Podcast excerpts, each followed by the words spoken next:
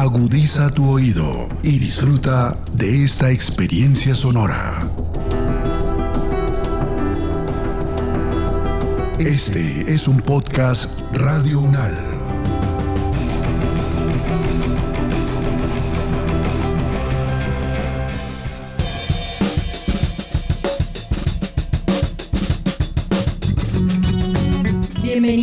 Y todas al podcast Ciudadanías en Cuestión, donde construimos territorios en los que ninguna forma de habitar es ilegal.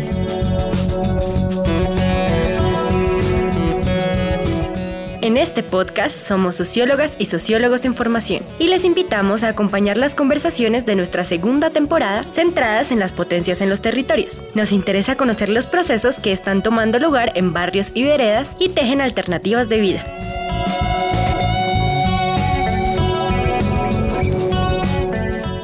En este episodio vamos a sumergirnos en el tejido territorial que se ha construido a partir de la producción de escenarios y arquitecturas disidentes en el espacio público de Kennedy y Bosa.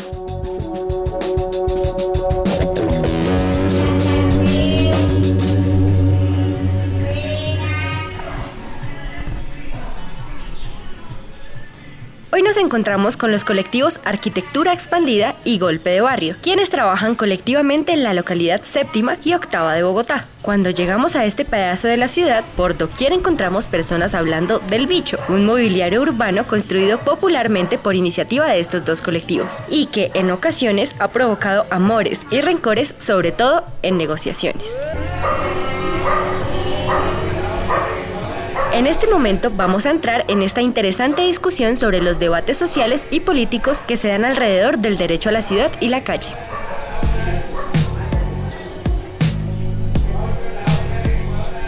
Bueno, entonces les damos la bienvenida a ustedes dos, a este podcast llamado Ciudadanías en Cuestión. Y pues nada, queremos como empezar con que ustedes se presenten. ¿Quiénes son ustedes? ¿De dónde son? ¿Qué hacen? Hola, muchas gracias por la invitación. Mi nombre es Ana López Ortego, formo parte del colectivo Arquitectura Expandida. En Arquitectura Expandida apoyamos a movimientos urbanos de base, a colectivos, a activistas locales en distintas reclamaciones del derecho a la ciudad, desde una perspectiva autoconstruida y desde una perspectiva también de limitar los autoritarismos en el uso del espacio público y de la calle más particularmente. Hola, mi nombre es Camilo Pinto, hago parte del colectivo Golpe de Barrio, que es un colectivo de hip hoppers del pedazo, que es como frontera entre Bosa y Kennedy, varias iniciativas de la cultura hip hop desde Bosa y desde Kennedy. Desde el 2012 comenzamos a confluir y a volvernos banda. Ah, bueno, y también soy MC de rap, soy cantante de rap. Bueno, ¿y cómo es que arquitectura expandida y golpe de barrio terminan trabajando juntos y articulándose? Bueno, pues cuando nosotros recién estábamos como dos, tres años de haber consolidado la banda de golpe de barrio, habíamos hecho como unos procesos de carácter pedagógico unos procesos como de festivales en el territorio. Entonces comenzamos como a buscar otra perspectiva de nuestro activismo desde el hip hop.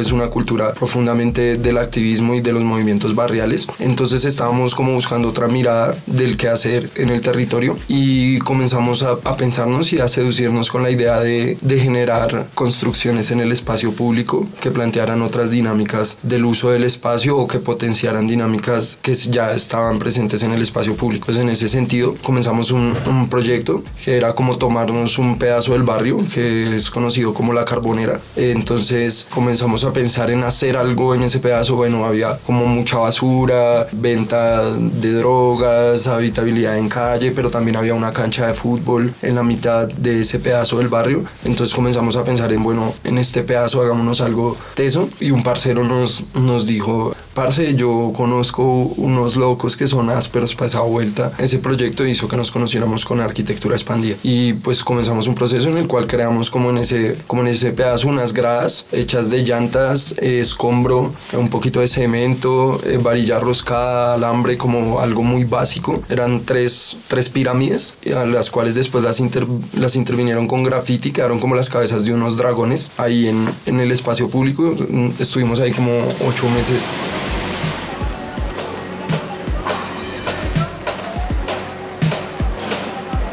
Pues fue muy interesante para nosotros eh, aproximarnos a un territorio que es como tan desconocido y que a priori uno, ¿para qué va a ir al Peaso, no? O a Bosa, si no tiene nada particularmente que hacer allá. También fue muy interesante conocerles a ellos, ¿no? Yo, bueno, yo qué sé, el casi, casi nadie eh, me, me, enseñó, que es Camilo en realidad, me enseñó a hacer baby freeze en la carbonera, ¿no? Ya empezamos con una articulación entre lo vivencial y lo afectuoso, pero también en entender las dinámicas territoriales y en entender que la carbonera al final está en la intersección entre la avenida Ciudad de Cali y lo que sería la prolongación de la avenida Primera de Mayo. Es decir, tú tienes una planificación territorial de carácter vial, con un plan de ordenamiento territorial que te dice cómo va a ser las vías, hasta que eso pasa, tú lo que tienes allí es un chirradero, una zona abandonada, etc. Entonces, en ese contexto empezamos a entender también unos problemas muy grandes entre cómo es la planificación urbanística, particularmente de esa zona de la ciudad, que es una zona de gran crecimiento, el plan de ordenamiento territorial la define como una de las principales zonas de expansión urbana, junto con Lagos de Torca al norte y, Nuevo Usme al sur. Entonces, toda esa modificación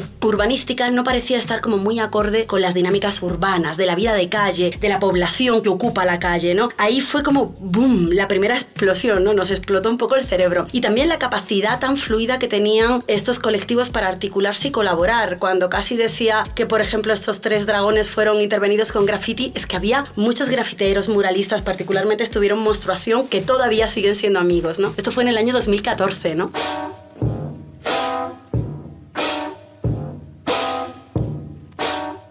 Sí, claro. ¿Y en qué están trabajando más recientemente? ¿Cuál es su más reciente proyecto?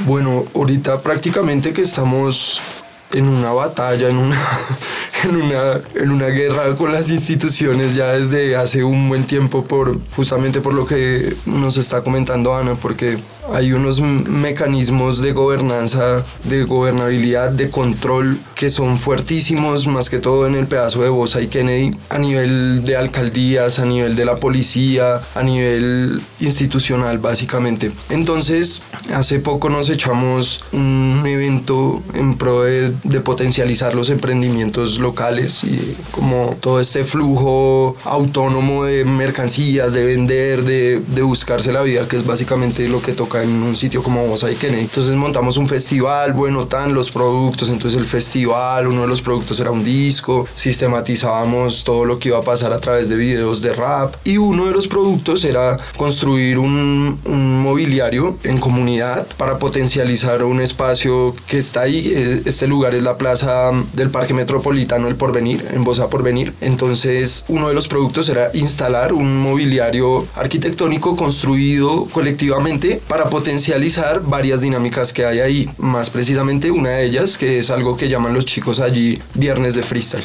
Entonces ellos montan un sonido, hacen sus freestyle, se reúnen, la gente lleva sus termos, venden tinto, venden calcas, eh, llega el señor de las obleas, se crea todo un circuito de economía popular e independiente a través de eso. Entonces nosotros dijimos, bueno, uno de los productos es crear un mobiliario conjuntamente, diseñado colectivamente para potencializar, cualificar ese espacio. Entonces llegó el día del festival y nosotros pusimos en la propuesta, hacemos un prototipado de este elemento arquitectónico para ese espacio público y pues ahí se queda.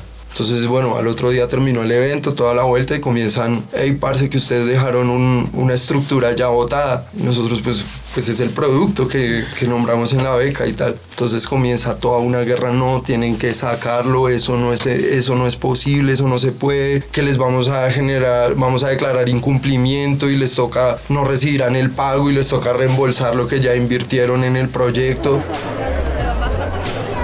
Bueno, de alguna forma este tipo de proyectos y particularmente el beach, que reitero que es una estructura en Guadua en forma triangular, que, no, que tiene tres patas, dos son ruedas y la tercera se levanta y lo mueves, o sea, entre un mm. grupo grande de gente, ¿no? Como para hacernos a la idea. Finalmente el bicho acaba catalizando la agresión que sufren los jóvenes constantemente por estar en la calle, ¿no? Entonces ese es el tipo de arte que a mí particularmente me interesa.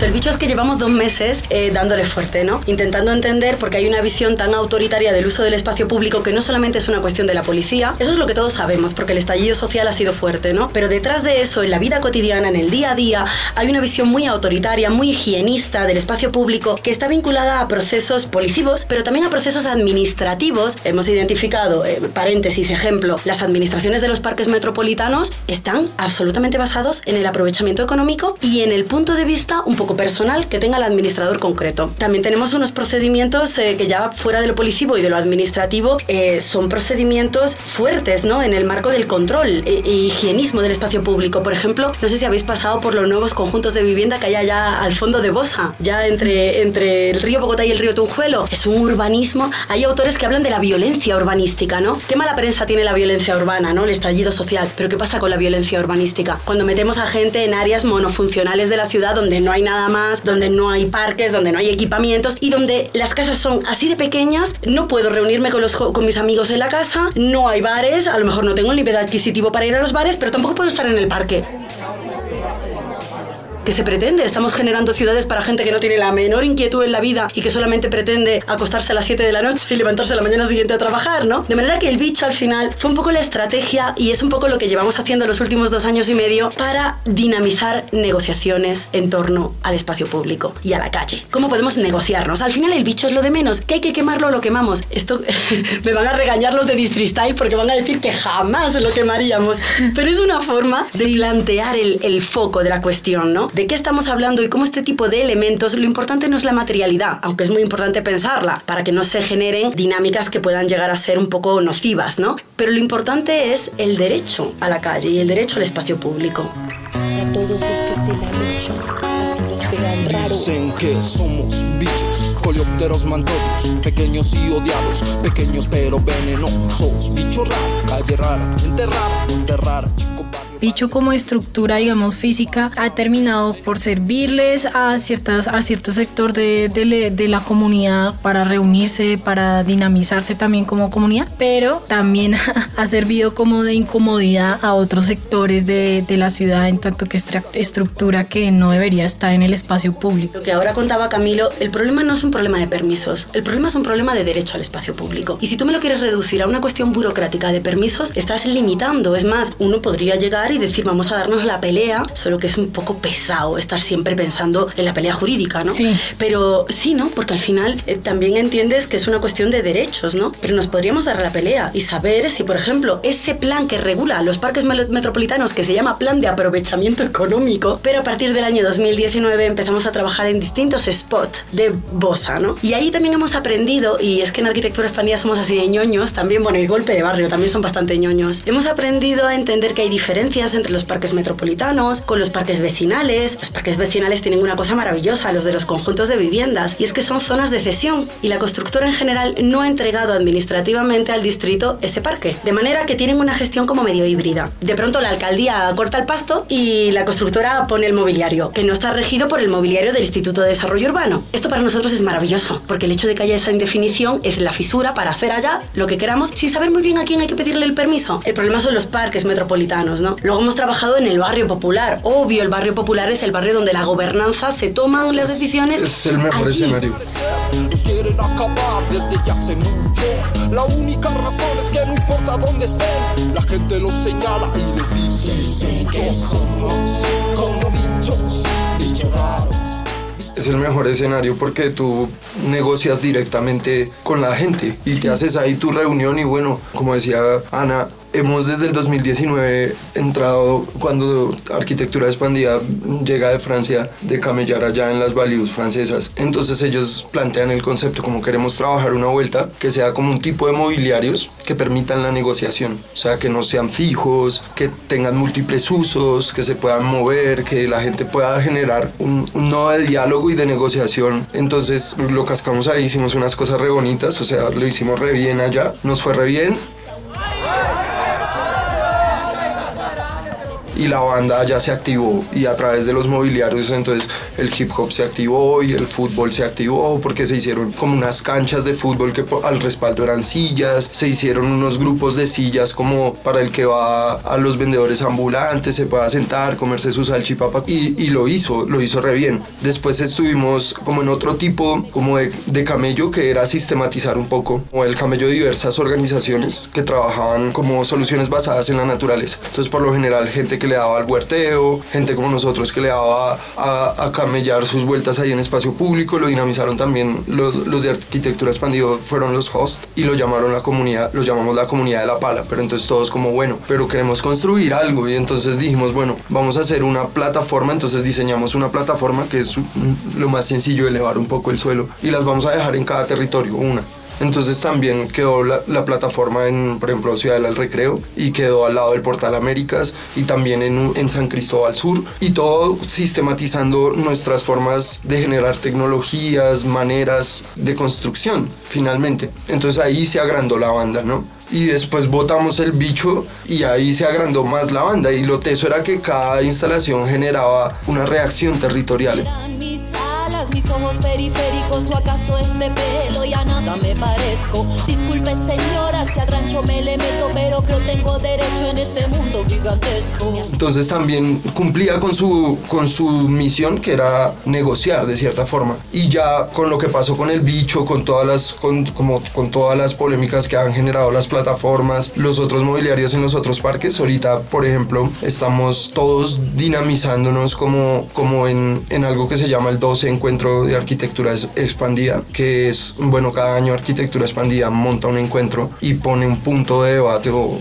lo, lo, centraliza en algo que sea muy del debate y muy puntual. Entonces es en, en este encuentro como que han cogido todos estos proyectos, los de las plataformas, el bicho, tan, todos los elementos que se han creado en el espacio público y se ha creado como, como todo un, un encuentro que polemiza el uso de la calle y se llama en esta ocasión es de quién es la calle y es como llegar a ver cómo nos ha tocado pues pelear con la institución, qué herramientas han funcionado, cuáles son las vulneraciones más precisas del espacio público, digamos, este tipo de parques los, los sistematizamos en clasificaciones de bueno, de menor a mayor gobernabilidad del, de la gente. Tengo unas antenas para detectar mentiras y unas patas que cargan cinco más de lo que peso. Un par de comadres con las que camino en fila, un raye con los hombros porque les tengo desprecio, con las autoridades tengo casadas peleas por no pedir permiso para andar por donde sea. Nos comenzamos a dar cuenta que hay muchos espacios que son terrenos de sesión de las constructoras al distrito y que no se ha hecho y que han pasado años y años y años y nunca lo han hecho y no hay ningún interés tal vez en hacerlo. Por ejemplo, ahorita entregaron el de Parque Mundo, pero porque ahí se dio toda la protesta social, entonces lo militarizaron, GOES, SMAD, pero aparte de eso también generan entonces obras civiles para también limitar el espacio de manera física y que tengan, ah, no, tranquilo, es que no es que yo les esté quitando el parque, es que estamos en obras, pero las obras pues son lentas, son súper lentas las que plantearon, por ejemplo, frente al Portal Américas.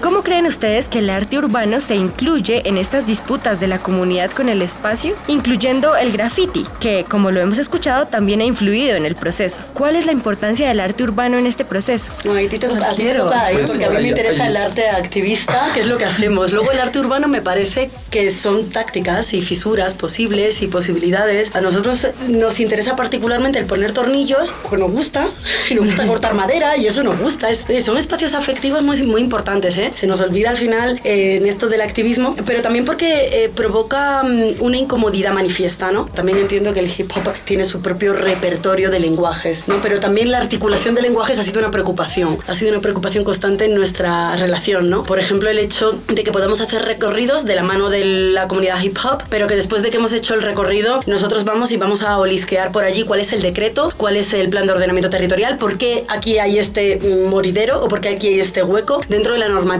¿no? Como para un sector de población más vinculado, no sé, a la planificación territorial, a lo urbano, etcétera, es muy interesante la traducción que nosotros podemos hacer de un lado, pero también cómo es interesante para una población de jóvenes que están viendo unas transformaciones en su territorio constantemente, pero que no participan de ellas ni, las entienden, ¿no? ¿Cuál es el plan de ordenamiento territorial y cuál es también es interesante la traducción que Golpe de Barrio acaba haciendo en aquella dirección, ¿no? Esa articulación de lenguajes nos ha parecido siempre como muy importante dentro del arte, ¿no? Pero quizás el tema que tiene que ver con, con el repertorio de lenguajes del hip hop, Camilo, tú puedes profundizar.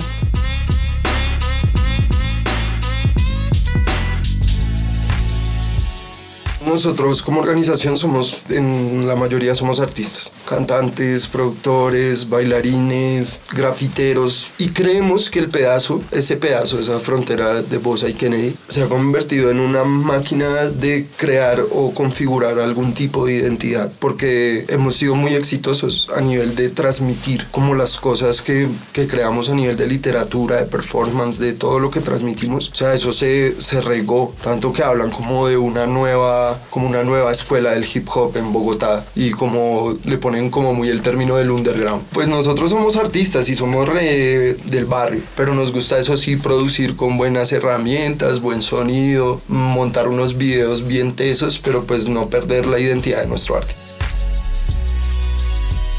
viéndolo, digamos, nosotros comenzamos en el 2010 y, digamos, nosotros íbamos a Portal Resistencia, ¿no? Hay un concierto, pero vamos para allá. Y uno llegaba allá y eran muchos jóvenes de muchos barrios y la mayoría toteando la música de uno. Entonces uno dice, bueno, acá hay algo interesante y es que de cierta forma esta gente comparte nuestra identidad artística y encuentra en nuestros códigos, en lo que estamos hablando, algo con lo que se identifican porque seguramente han vivido y han comido la misma que nos ha tocado vivir a nosotros y que nos ha tocado comernos y que tal vez ha sido lo que más nos ha inspirado a escribir y a escribir. Entonces sí sentimos, no como artistas urbanos, sino sentimos como artistas y como grupo de artistas que somos familia, o sea, que nos conocemos de chinches, sentimos que hemos aportado a la construcción de identidades diferentes. Yo quisiera ahora preguntarte, Ana, ¿cómo entonces se articula esta idea del derecho a la ciudad con el bicho? Bueno, precisamente eh, lo que el bicho cuestiona es la posibilidad de permanecer en el espacio público, que parece una obviedad, pero no es nada obvio en el pedazo. Reitero el pedazo, sí. Bosa Kennedy, ¿no? Y bueno, tiene unas condiciones muy particulares el hecho de que siempre nosotros desde que estábamos trabajando en el 2019 en parques de Bogotá, conjuntos de vivienda propiedad horizontal, en planes de vivienda de interés social y prioritario, teníamos un taller en la calle y oye, eran a lo mejor al taller, si el taller duraba el día completo, eran tres requisas, pero tres requisas todos los jóvenes con las manos en cruz sobre, los, em, sobre las rejas de los conjuntos. Para nosotros fue el primer momento en el que empezamos a entender de una forma clara y evidente que no había un derecho a estar en el espacio público porque no puedes estar tranquilo, ¿no? En realidad todo lo que hacemos es negociar. Es negociar porque entendemos que existe un profundo problema de convivencia, ¿no? No nos entendemos. Y yo entiendo, o sea, hay mucha gente que me desagrada profundamente, ¿no? Pero sé que tengo que convivir con ella, ¿no? Porque vivimos en la misma ciudad y en el mismo pedazo, ¿no? De manera que al final estos bichos finalmente cuestionan el derecho a la ciudad porque cuestionan la posibilidad de permanecer tranquilamente, ¿no? Claro, luego hay unas visiones en las que no, pero esa panda de gamines allí fumando marihuana, todo el problema se lleva a la marihuana, ¿no? Es un tema que, que por un lado lo abordábamos con los mobiliarios móviles, es decir, cómo llegamos a plantear lo que no puede ser es que acabemos asumiendo que el problema de la ciudad y del derecho al espacio público es la marihuana, no, eso es un problema de salud pública. Las instituciones que hagan programas de em, salud pública, ¿no? En un derecho de petición de las múltiples conflictos que hemos tenido por estas visiones autoritarias con la alcaldía local de Bosa, preguntamos cuáles son las políticas de mitigación del consumo. La respuesta fue el cuadrante de policía, por escrito, que uno dice, ¿cómo es posible que a uno por escrito no le tenga ni siquiera el pudor de plantear que existen otras, otras posibilidades? Entonces yo creo que no le deberíamos nunca más seguir el rollo a ese tipo de argumentos. Ese tipo de argumentos son absolutamente estigmatizantes y criminalizantes. Ya la alcaldía el año pasado, después del estallido social, encargó un informe de derechos humanos que dijo particularmente los jóvenes pobres de Bogotá y Soa están sometidos a una continua estigmatización y criminalización muy vinculada al consumo, cuando el consumo es una cuestión muy muy compleja que cualquier especialista en salud pública debería venir aquí a hablar, ¿no? Y no nosotros. Nosotros nos dedicamos al derecho a la calle, ¿no? Por eso el bicho o los bichos, ¿no? Estos distintos mobiliarios, lo que plantean y lo que ponen es el foco en esa posibilidad de estar y de permanecer, ¿no? En el espacio público. Claro, a las bravas, primero. Si entramos a dialogar, entonces ya no lo hacemos a las bravas, ¿no? En primer momento, cuando con el bicho nos a la policía y nos dijeron que declaración de incumplimiento, uno ya se cuestiona si hay un tipo de población que no amerita ser considerada como ciudadanos. No amerita que la, los funcionarios que están haciendo el seguimiento se bajen, se sienten y conversen. Si lo único que ameritan es llevarles a la policía primeramente, ¿no? Ese es el primer cuestionamiento que uno tiene. Si vamos en ese orden de lenguaje y tú me vas a decir es que necesitas un permiso y no me vas a facilitar qué tipo de permiso, porque no es evidente. A mí me encantan los funcionarios como muy bien intencionados, ¿no? Todo muy bien. No, vivimos en un estado de derecho, pide un permiso y tú le dices, ¿cuál permiso? Porque tú tienes un manual de aprovechamiento económico. Hasta donde yo sé, no existe una claridad de cuál es el permiso. Me encantaría que me acompañases. Toda negociación implica ceder en parte. Entonces, eso se está planteando ahora. Reuniones de jóvenes donde vamos a plantear unas reglas alrededor del bicho para no ser molestos para el resto de la comunidad. Ahora sí, ahora si tú me vienes agresivo, vamos a trabajar en este lenguaje que tú me estás planteando. Si tú me vienes con el diálogo, entonces sí dialoguemos. De la misma forma, estamos buscando precisamente cómo planteamos que esos permisos sean accesibles a la gente. ¿Para qué? Para poder legitimar el, el derecho a la ciudad y el derecho a la calle. Para que cuando te llegue un policía tú tengas un permiso que en últimas es el permiso para el bicho, pero es el permiso para que tú y tu cuerpo, que es vulnerable desde que solamente está regulado por la policía y su punto de vista, puedan permanecer. Un par de comadres con las que camino en fila. Raye con los tombos porque les tengo desprecio. Con las autoridades tengo casadas peleas por no pedir permiso para andar por donde sea.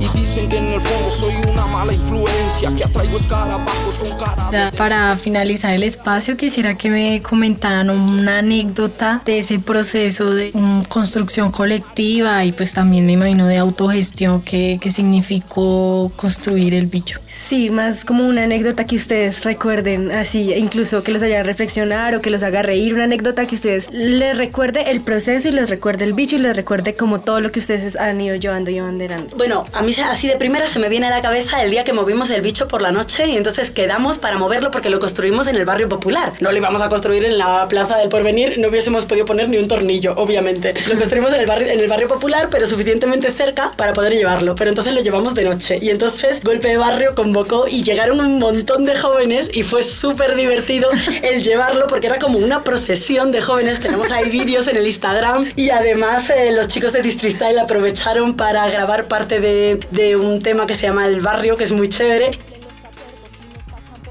Y no sé, para mí fue como toda una performance, ¿no? Parar el tráfico. Vinieron los chicos, los riders, ¿no? Porque también hemos trabajado con riders. Los riders se iban a parar el tráfico y entre tanto iban con sus bicis ahí haciendo trucos mientras nosotros llegábamos con otro montón de gente que iban parando el tráfico por el otro lado. Bueno, no sé, me pareció una performance. Me pareció que cuando se habla del arte y la performance en el espacio público, esto que tenía una vocación finalmente de moverlo de un sitio a otro, se convirtió en algo súper mágico. Yo todavía lo recuerdo como con una... Y además es que llegó muchísima gente, ¿no?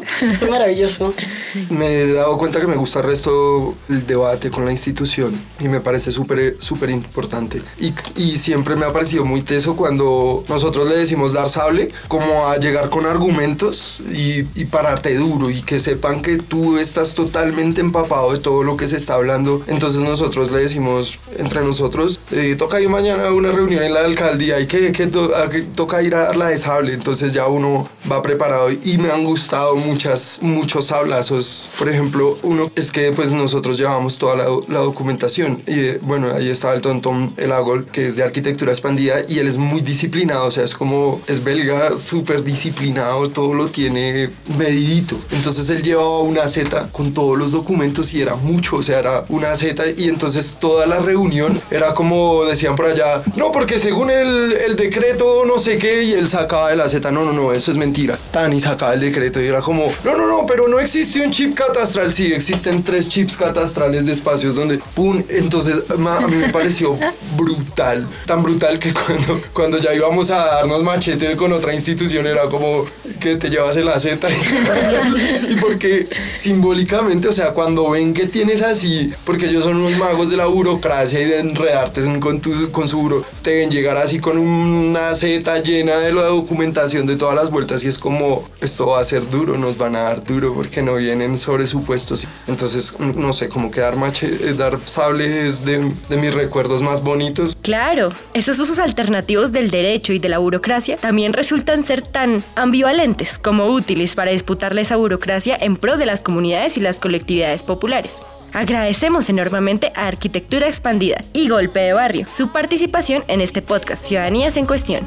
Pelo y a nada me parezco. Disculpe señora si al rancho me le meto, pero creo tengo derecho en este mundo gigantesco. Mi aspecto incomoda, yo soy como un bicho raro, tan único, singular. Y a todas las personas que escuchen esto, pues invitarles también a que conozcan este proceso y que se parchen en los bichos. Se parchan en los bichos, las redes sociales, que nos sigan, que nos apoyen. Muchas veces también lo que uno necesita es una masa ciudadana que le está apoyando detrás, ¿no? Arquitectura barra baja, barra el piso expandida. Nosotros aparecemos como golpe de Barrio en Facebook, en YouTube y en Instagram. Y como casi nadie también ahí en Facebook, YouTube eh, e Instagram. Y se los recomiendo porque hay varios de los videos que tenemos son sistematizaciones de una manera artística muy poderosa, muy, muy, muy elegante. Como en, los videos de YouTube hay varios temas que hablan como del camello y del activismo en algún territorio.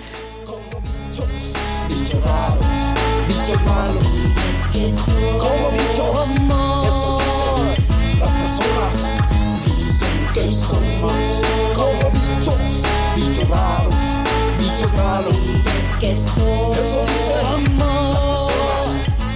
podcast contó con la dirección de Jenny Carolina Ramírez, profesora de Sociología de la Universidad Nacional de Colombia, la locución de Juanita Gudelo y Valeria Parra, la coordinación de Nicolás Rojas y Juan Camilo García, el guion por Valeria Parra, el diseño de imagen de Nina Taquín y la producción sonora de Edgar Huasca. Unidas como enjambre, sincronía, inteligencia, ratificamos aquí estamos, somos una existencia. Son las huellas, los cadáveres, el suelo, el cual piso. Por ende, sueño de todos, no necesito permiso. Comunicamos por antenas y la libertad se detecta.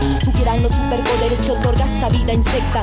Nos imponen normas, burocracias que desgastan. Negligencia, su bandera, la de nosotras, luchar en banda. Nada puede matarme si en un punto lo creíste. Por una que pisas, mil salen a reproducirse. Una plaga, una manada, una puñada que embiste. Nosotras construyendo y para ti todo es muy triste. Incumplen los acuerdos y nos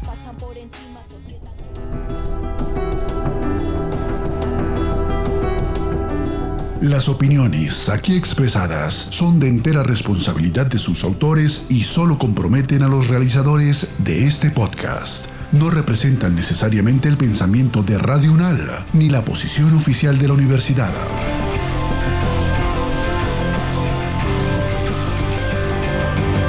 Este y otros podcasts en nuestro sitio web podcastradio.unal.edu.co. Síguenos en nuestras redes sociales. Nos encuentras como Podcast Radio UNAL, Universidad Nacional de Colombia, Proyecto Cultural, Científico y Colectivo de Nación.